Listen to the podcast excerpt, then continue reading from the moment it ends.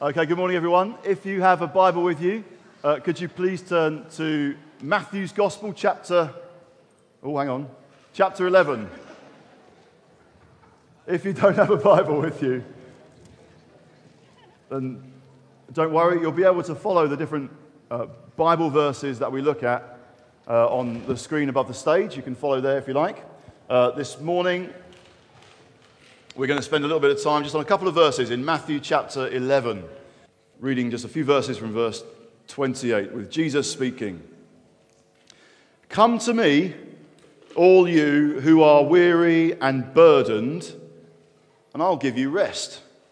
Take my yoke upon you and learn from me, for I'm gentle and humble in heart, and you will find rest for your souls. For my yoke is easy and my burden is light. Those are the verses that we're going to be looking at this morning. And an absolutely amazing and wonderful invitation from Jesus. And uh, there's going to be an opportunity. When this, when this message concludes, we're going to stand again, we'll worship. And uh, there's some space up the front. We can even make more space if we need to. And I'm going to give you an opportunity to respond to that amazing invitation. You might not be old enough to quite reach the door handle of your bedroom or tie your own shoelaces, but you are old enough to hear what Jesus is saying uh, to you this morning if you're really young, if you're older, if you've never really done this before on a Sunday. You don't do church typically, but you're here this morning and uh, the Christian faith seems a bit distant and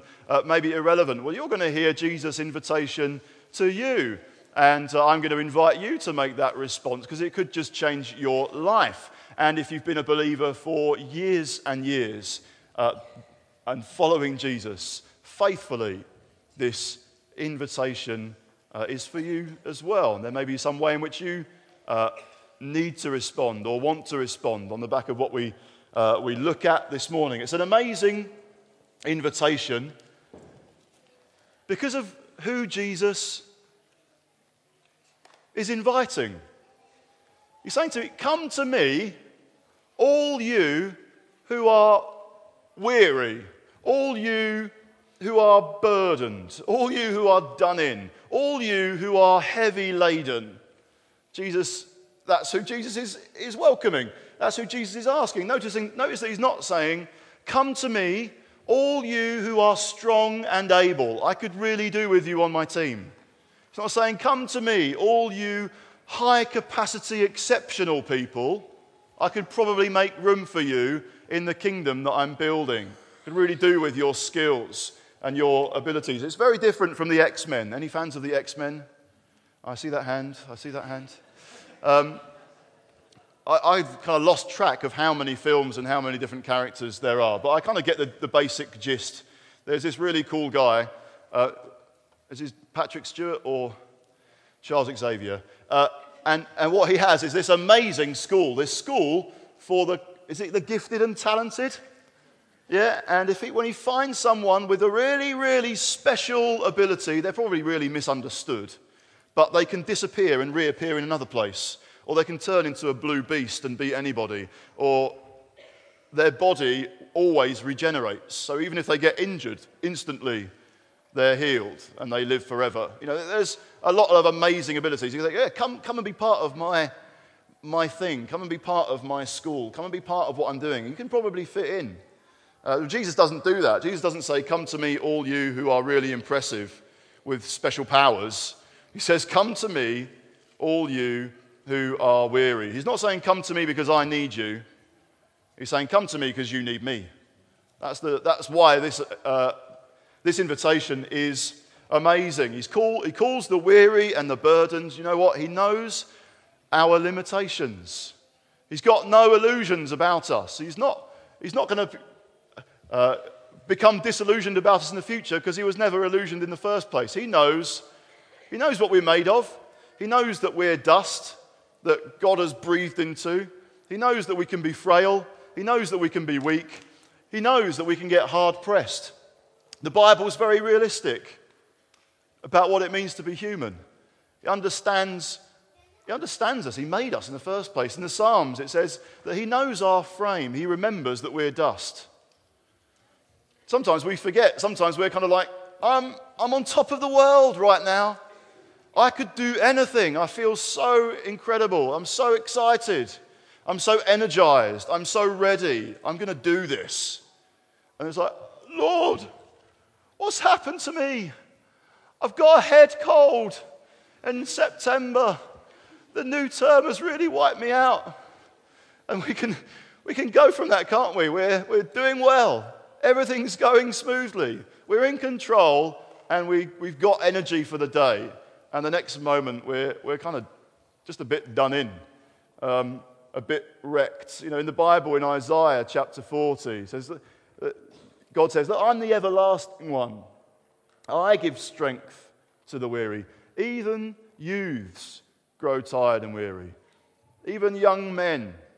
So that sense of even the kids in the playground who get picked first for the sports team, they get weary. They're made out of dust. They're not always, well, they're not at all superhuman. They might just be slightly better at football or netball or something. Um, so, even a couple of bad nights' sleep, and we can be a real grouch.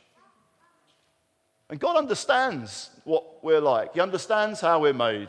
And He says, Come, come to me, you who are uh, weary and heavy laden. Sometimes life on planet Earth is just wearying. We get tired. There's things in life that we can't control, they take us by surprise.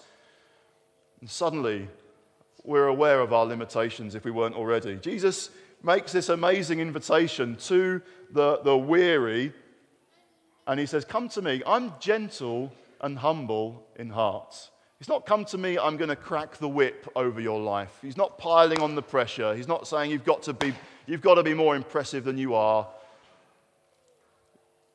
He's saying, Come to me, learn from me. I'm humble, I'm gentle. And then it's an amazing invitation because it's an amazing promise. I will give you rest.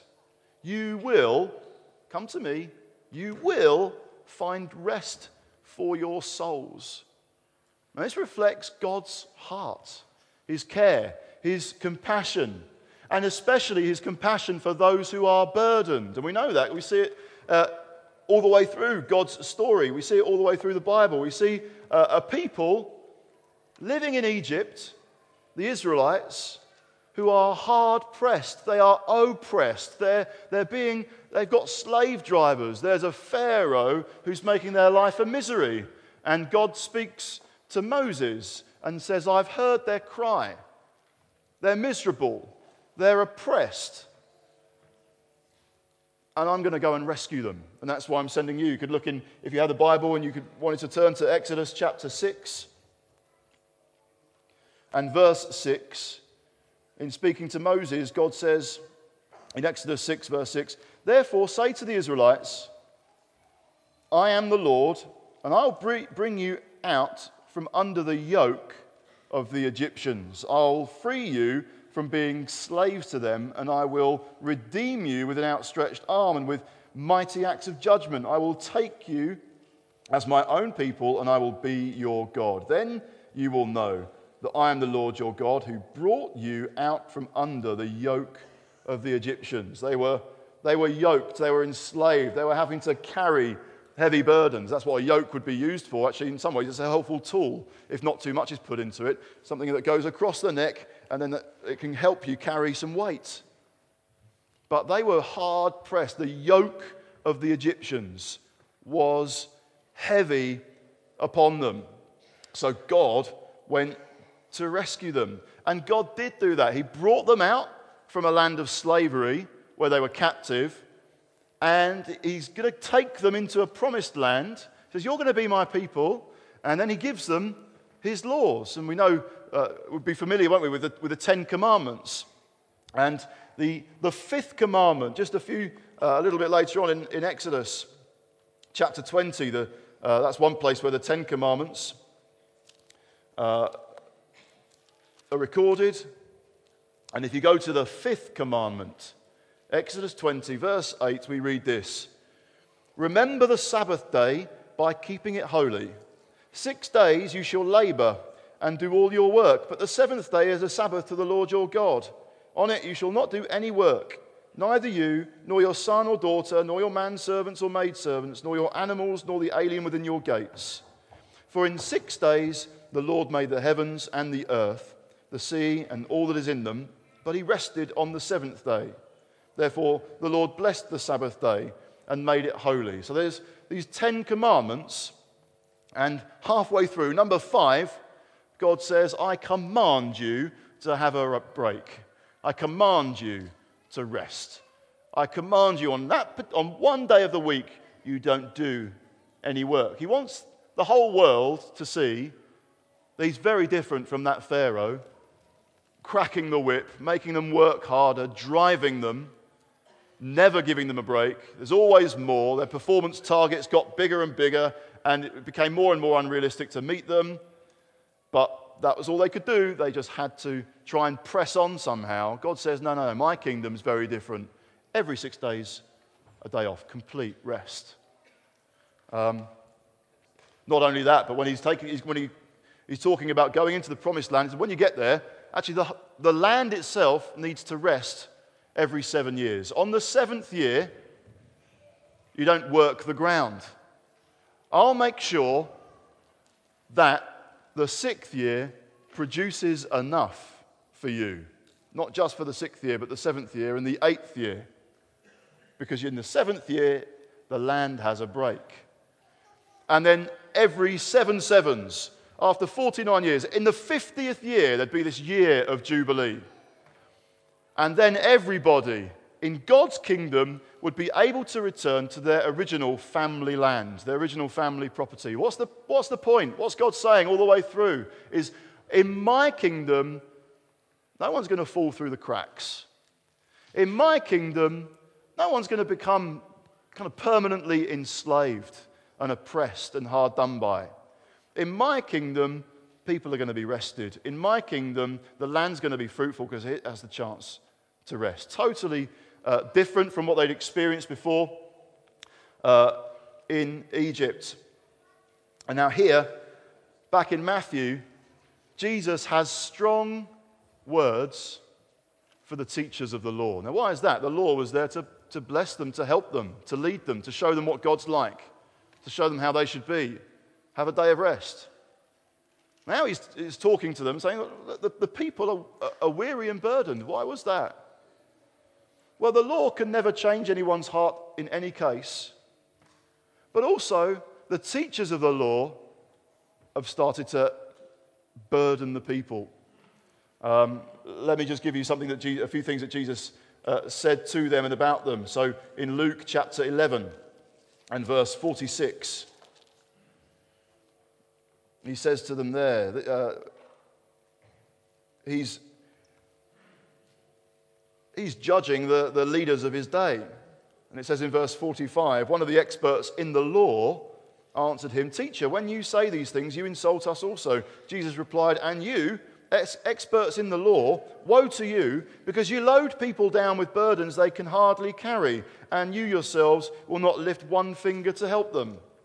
That's what spiritual life, religious life was like at the time, of people just being burdened by rules upon rules, traditions upon the law. And so uh, you can read on in, in, in, Matthew chapter 12, and you see what Jesus does on the Sabbath. His disciples are just a bit hungry. They just take a few grains from the field. And the Pharisees are onto them like a hawk. You're not supposed to do that on a day of rest. You're breaking the Sabbath. They're just a little bit hungry. It's not that hard work. They're just giving themselves something to eat. And a little bit later on, when Jesus, the, on the Sabbath, on the day of rest, is in the synagogue, sees a man with a shriveled hand, and they know that he can heal, and so they're just watching, arms folded probably. What's he going to do? And Jesus says, what's, what's the right thing to do? To do good or to do harm? Look, you'd, you'd rescue a sheep on the Sabbath day if it had fallen into a hole. I'm going to do good on the Sabbath. And he says to the man, Stretch out your hands, and it's healed. But all this weight, all this pressure, all this religion pressing people pressing people down. They're misrepresenting God. They're making him out to be more like that Pharaoh back in the older days. Now, true rest is found in Jesus. True rest is found as we respond to that invitation Come to me, all you who are weary and heavy laden. You might be thinking, well, rest from what? Surely, rest, if I need to rest, I'll just get an early night. And sometimes that ticks the box. That's all that's necessary. Have some good food, get an early night, get some more sleep. Don't always push through, but that, well, that's fairly simple, isn't it? I don't need to come to Jesus, I need to go to bed. That's straightforward. Well, weariness and the need for rest can and often do run a whole lot deeper than that. It can be a much deeper issue that goes right down into our hearts and goes right down into what we believe is true and what we believe about life, what we believe we're supposed to do with our life. And, uh, and maybe if you're already a believer, you think, well, how are you supposed to honor God? So let me tell you a few things that Jesus gives us rest from, a few burdens that are lifted when we come to Jesus in faith. I got four. If I get really carried away, I'll trim it down to three. Whistle stop tour. Four things that Jesus gives us rest from, four, four burdens or four pressures that he lifts off of our shoulders, off of our hearts as well. Firstly, the pressure to prove ourselves. Coming to Jesus, coming to the Lord who is gentle and humble in heart, lifts off the pressure to prove ourselves because we can get weary because we believe the lie. I need to prove myself. I need to show uh, my worth. I need to constantly improve. And I need other people to see that. So if we're living under that lie, we might only feel good about ourselves when we're busy. Even sometimes, though, if we're complaining about how busy we are. Oh, you wouldn't believe how much is going on for me. Because kind of what it does is subtly give the message to people who might be listening well, the reason I'm busy is because I'm important. So I, I must be important. So you must admire me for my busyness. I'm, oh, so much going on right now. You wouldn't believe it, but I'll soldier through. We kind of want others to notice our achievements because we believe it's what we achieve, it's what we do that makes us special. Do you know what that leads to?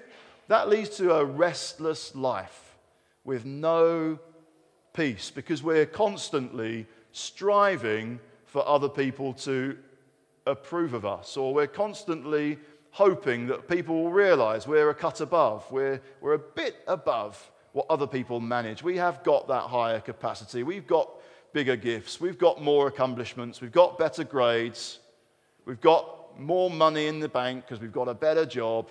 We're pretty awesome. That can be a pressure we're trying to live to. And the problem is, whatever we might manage to do, it's never enough. Never satisfies that doubt. always got to try and do more. Always try and got to stay ahead of the competition. Just pressure, pressure, pressure. You know what? The gospel sets us free from the pressure of trying to prove ourselves because God is our Savior. I don't have to save myself, don't have to prove myself, don't have to atone for my sin. I have a Savior. If you were to turn to uh, Hebrews chapter 10 and verse 11, often as we've seen when Richard's been preaching through Hebrews, we've seen the, the contrast between the old religion, the old priesthood of the old covenant, and the new way, the new covenant, a covenant of grace and of the Spirit of God that is opened up through Jesus and all that Jesus has done. There's a contrast all the way through. And so in, in Hebrews chapter 10, verse 11, it says there, Day after day, every priest stands and performs his religious duties. Again and again, he offers the same sacrifices, which can never take away sins. You might be thinking, well, this is, I, I can't relate to priests and temples and sacrifices. What is it talking about? Well, well, notice what it was saying. The priests could never rest in a sense. There was always more to be done. One sacrifice was never enough. Every, it's emphasized day after day. Every priest stands and performs his religious duties again and again. He offers the same sacrifices which can never take away sins. We might be thinking, well, I don't live a particularly religious life, but we're, if we're experiencing the pressure to prove ourselves, it can lead to a lifestyle that's very similar. Day after day, it's relentless. It's never enough. I've always got to do more. I've always got to try harder. Got to make another sacrifice. Got to push through again. Got to prove myself. And it's wearying. The gospel sets us free as we read on.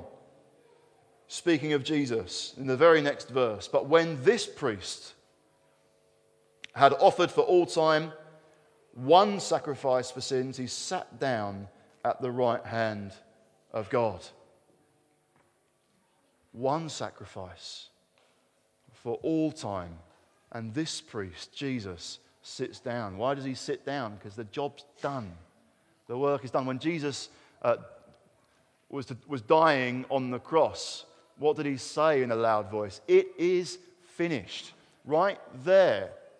We don't have to prove ourselves anymore. We don't have to try and uh, gain or win approval from God or from anybody else because of what Jesus has done, we're set free. We're set free if we receive Him, if we receive that forgiveness, if we receive this uh, good news in Him. It doesn't mean, oh, we'll just become lazy. Oh, I, don't, I don't need to prove myself. So I sit back, I don't do anything, I don't serve anyone, I don't work hard, I don't do anything at all. Why? Well, I'm just waiting. Nothing needs to be done now. No, it's not, it's not that it leads to to laziness, if we've received this good news, um, we'll work. We'll work hard. No more than six days a week. Um, but now that work is no longer wearying because we're no longer striving. Because our, it's not where our value, it's not where our worth, it's not where our identity comes from. It's who am I? We're asking ourselves so many times through life. Who am I? Well, if we receive Jesus' invitation, we come to him, what we say is, I am a child of God. I'm justified. I'm free from that pressure. I'm free from having to try to prove myself the whole time. I'm his disciple and I'm trusting him. So it relieves us from that, the pressure to prove ourselves. Also, relieves us from the pressure to meet other people's expectations. We can get weary in life because we believe the lie I must meet other people's expectations. I have to do what they expect of me. Um, th- that way of thinking means we're basically scared. We're afraid of what others think. So we're constantly trying to impress. We may be doing more than God has asked us to because we're prone to overcommit. I just can't say no to people have to, I have to say yes. What will they think? And then we're more worried, basically, about what people think than what God thinks. But it's what God thinks that matters. So the gospel, again, it sets us free. Why? Well, when we come to Jesus, the weary and burdened, we're saying, Lord, I'm not my own master. And in a sense, no one else is my master. God, you're my master. It's, it's what you say that matters. It's what you want in life that's important. And so lots of lots of things that we might fear. We might fear what people think. We might fear not being thought well of. We might fear people rejecting us. We might fear people insulting us and just thinking, well, you're not you're not that kid in the playground who gets picked straight away or at all kind of just fearing other people's reaction. Well, that fear gets replaced when we meet with God and we start to fear Him. So the Lord says, Who are you going to compare me to? I'm the everlasting one. You're the kind of guys who just get weary. I'm different. I'll give you rest because I'm your master. And so we're no longer, we'll still serve people. It doesn't make us harsh. Well, I'm learning to say no now. I'm going to really say it to you loudly. How dare you? we're not getting nasty with people.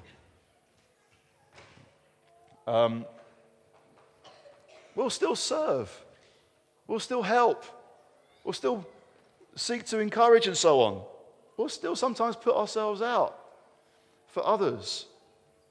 But we're not just trying to do whatever it takes to make everybody else happy. We're doing what it takes to make God happy and to please Him. That releases us, that unburdens us. We're choosing to please God. And so, yeah, on occasion, we're able to say no, even if someone might be a bit disappointed. It doesn't rock us, doesn't shake us to the core because we're living to a different master now. So that blesses us in that way. The gospel blesses us. Jesus blesses us when we come to him for the third reason because it relieves us of that pressure to try and stay in control. We can get weary in life because we believe the lie I have to stay in control. I have to try to be on top of everything. I have to try and solve every problem. Success or failure is basically all down to me. And the way of, if we believe that, then we're just getting, we're going to get restless. We're going to get weary. We're going to get burdened. We just can't switch off. Even if we want to, there's just so much to think about. It's difficult, you know, we turn the light off. We, we go to bed a bit later than we maybe should have done. And we're thinking, oh, I better get up early because there's so much to do. I've just got to do everything. No one else is going to help. It's all down to me. And we can try and burn the candle at both ends. I'll, I'll, I'll go to bed late. I better get up early because I've got to stay in control. Got, I, things get out of hand if I don't. And we can spiritualize the problem. Those of us who've been following Jesus for years can kind of put a superstitious slant on just spending time privately, personally with God. Well, I better get up at that time because the day always goes wrong if I don't spend a certain amount of time reading the Bible and a certain amount of time praying. Now, I'm not trying to dissuade anyone from thinking I'm going to spend some time personally in worship and prayer and reading the Bible and so on, but it's not as a superstition. We don't know what Jesus' daily routine was. I don't think every day was the same. I'm sure there were days when he got up early. We know that, don't we? Jesus, Jesus got up early and he went out to a lonely place to pray and seek God. The disciples don't know where he is. They come trying to find Jesus. Where have you gone? Where have you gone? Everybody's looking for you. You know, all those people that you healed yesterday at that spontaneous revival, well, They've come back and they've brought all their mates. Everyone, you need to come. People expect you, Jesus. And Jesus says, No, I'm spending time with my Heavenly Father and I've heard from Him what I should be doing. It's time to move on. We're going to another town, we're going to another village. And so I'm sure for Jesus, there were times of, in, of intense activity and busyness. And there were times when he got away, got away from the crowd. I'm sure there were days when he got up really, really early we know there were nights when he prayed all the way through the night. But I, I would reckon there were times when he didn't do that. Not living life by just a, a, a heavy rule. This is what you have. If you're a Christian, you have to do. If you're a Christian, you're going to want to spend time in God's Word and you're going to want to pray. And therefore, sometimes you're going to want to discipline yourself and kind of work out a pattern in life that works for you. That might change through time. Sometimes we get under pressure because we're always trying to kind of stay doing something that worked really well in the past. And God might be saying that's different now. Why don't you pray in your lunch break? It doesn't have to always be the same pattern. But sometimes we can get into that way of thinking I've, I've, I've, got, to, I've got to sort everything out. I better pray because I'm worried about so much. And then when we are praying, it's just worried thoughts. Oh God, and there's this, and oh God, there's something else, and there's oh God, no. Oh. So having got up early, made ourselves really tired, and whinged at God for a little while, we start a day still weary and depressed. The gospel sets us free from the pressure to try and be in control and be on top of everything. Because the truth is that God is our provider. We know that on quite a few different occasions, uh, Jesus taught his disciples, saying, Do not worry. Do not worry about your life. And one of them is in Luke chapter 12. You can look at that later. And, and Jesus says, Look at the birds. Consider them. They don't sow, they're not like cultivating the ground, they're not getting the watering can out, making sure that everything grows. But God does provide for them and they're able to eat. How much more valuable are you to the Lord? Is He not going to provide for you? Consider the grass. Have a look. When you're walking home later, look at the grass. Look at the flowers. I'm not really sure how many flowers there are around in September, but anyway, look, look at what's growing. Look at the beauty of God's creation. It's, it's, it's there for a moment, then it's gone. Look how God clothes the grass of the fields and flowers. They're more glorious than Solomon. They're more beautiful than the most wonderful king or queen, the most wealthy person. Uh, is the Lord not going to provide for you? Now, that doesn't mean everything, well, God is my provider. There's nothing to worry about. Uh, and therefore, everything will go according to my plan. Everything's going to work out fine. It doesn't mean everything's going to work out according to our best wishes. It means God's going to be there. God's going to help us. God's going to lead us through when our plans work, and God's going to help us and provide for us and lead us through and be available for us when they don't. I was reading this week um, this kind of very brief testimony on this subject by a book by Tim Chester. Uh, things may not turn out the way you want, but they will, they will turn out for your good.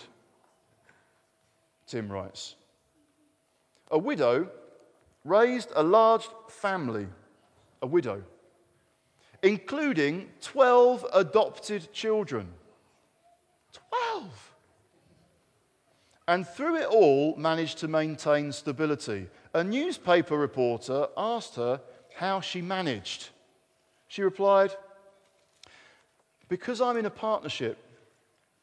Many years ago, I said, Lord, I'll do the work and you do the worrying. I think, wow, I'll do the work, you do the worrying. It's not laziness, it's not everything's going to be brilliant. I'm sure raising 12 adopted children as a widow had some challenges along the way, had some scary moments or some, some times of uncertainty, and when plans didn't quite work out. So, well, I'm going to commit myself to what I'm responsible to do before God. I'm going to trust you with all the things I can't control. I'm going to obey you in the things I should be doing. But I'm going to trust the results to you, Lord. I'm going to pray, but I'm not going to worry because I've got a God who is my provider. Let me give you, let me give you one more burden. Uh, let me re- add to that quickly. Uh, let me give you one more burden that the gospel relieves us. The gospel gives us rest from the pressure to live life to the max. Sometimes we are weary because we believe the lie I must make the most out of my life. That's why I came to Sheffield. You might be thinking, that's why I'm here at university. That's why I'm studying so hard. That's why I'm doing astrophysics with something else or whatever it might be. I, I want to make something of my life. I want to make the most out of my life. Um, I, my, my school uh, had a, a, a, motto, and there I think every school motto is basically this. Maybe there's some variation. It was something about turning potential into reality. It's like being the best that you can be. Fantastic. I wonder if I went back to school now, what they would think. Have I done it? I don't know. We can live under a pressure. We can be under a pressure to want to experience everything that this life has to offer. And we can live under a pressure that I must make my mark on the world. When I'm gone, I want people to know I've really, really made a massive difference. And so I've got to squeeze everything into life that I possibly can. And it's like I've got to be the most amazing, awesome Christian. I've also got to be the most amazing and awesome employee. I've got to be the most amazing and awesome parent. I've got to be the most amazing and awesome athlete. And so, in every area of responsibility, I have to run 100 miles an hour 100% of the time because I'm kind of under pressure to live life to the max. And what that can lead to is overcommitting. Some people can't say no. Some people can't say yes. It's like I, I say, I kind of, I'm still there. I say yes to everything. I overcommit. I've got to be, I've got to be involved because I don't want to miss out. Or maybe it's actually not overcommitting, but kind of flighty. Well, I said yes to that, but now something better's come along. I could serve God in this way, but that's now been trumped by this other possibility. So, sorry, that's gone. I've got to move over here because this is more exciting. This is more impressive. This will help me turn my potential into reality. This will help me fulfill my call in God. Oh, hang on a minute. No, it's something else. Wait a minute. It's over here. And we're just dashing around from pillar to post because we can't stand being ordinary. Or it could be that living with that pressure just brings sadness. I feel the pressure to live life to the max, but I can't do 100 miles an hour in one direction. I haven't got it in me. And I, and I can't experience that, and I can't fulfill that. A survey was done asking people, What do you want to do before you die? This is like the bucket list question. And uh, uh, I guess there were a few options probably that people ticked. But something like 37% of people said that before they die, they want to swim with dolphins. 37%. Imagine if that's like a true across this room. That's a whole lot of people who are going to be really disappointed, isn't it? I mean, I, would love to see the earth from space. But working for a church ain't going to give me the salary to go up in there. It's, like, it's just never going to happen. You know, you might get to see the northern lights, or you, you might go to the Kalahari Desert. You, you might have some real amazing adventures. But sometimes we get weary because we're, tra- we're just chasing lots of dreams. And we're kind of trying to squeeze too much into one life. You know what? I'm not trying to experience everything this life has to offer. Shall I tell you why? I want to experience everything that the next life has to offer. If you don't go traveling the world, don't worry about it. If you come to Jesus and you give your life to Him, you are going to have eternity with an awesome body. I'm sorry, I'm, uh, one day I will have that. Uh, you will have. you will have your very own See me later. Uh, you will have your very own awesome body that doesn't need, it doesn't kind of like fall apart. You won't get a head cold. You won't, you won't get fatigue. And you can travel a new heavens and a new earth in the presence of God and everybody on planet Earth who's ever put their trust in Him. Doesn't that put into perspective what tomorrow might involve? I might be in the queue for Aldi. I, I might be kind of going to the tip. I, I might be doing something mundane. And I can do the mundane, ordinary things with a joy rather than the weariness because I know I've been given eternal rest. And the Lord will lead me But I don't have to kind of go down every possible avenue and jump around hoping to make, make something of my life. I'm just going to trust that the Lord's going to lead me on one path. And that will mean some satisfaction for me and some uh, and glory for Him, I pray as well. Are you living in the light of eternity? Are you living in the light of eternal rest? Nothing else on planet Earth can say, Come to me, you who are weary, and I will give you rest. I'll give you rest for your soul. It, it's not that your bed, come to me, says your bed.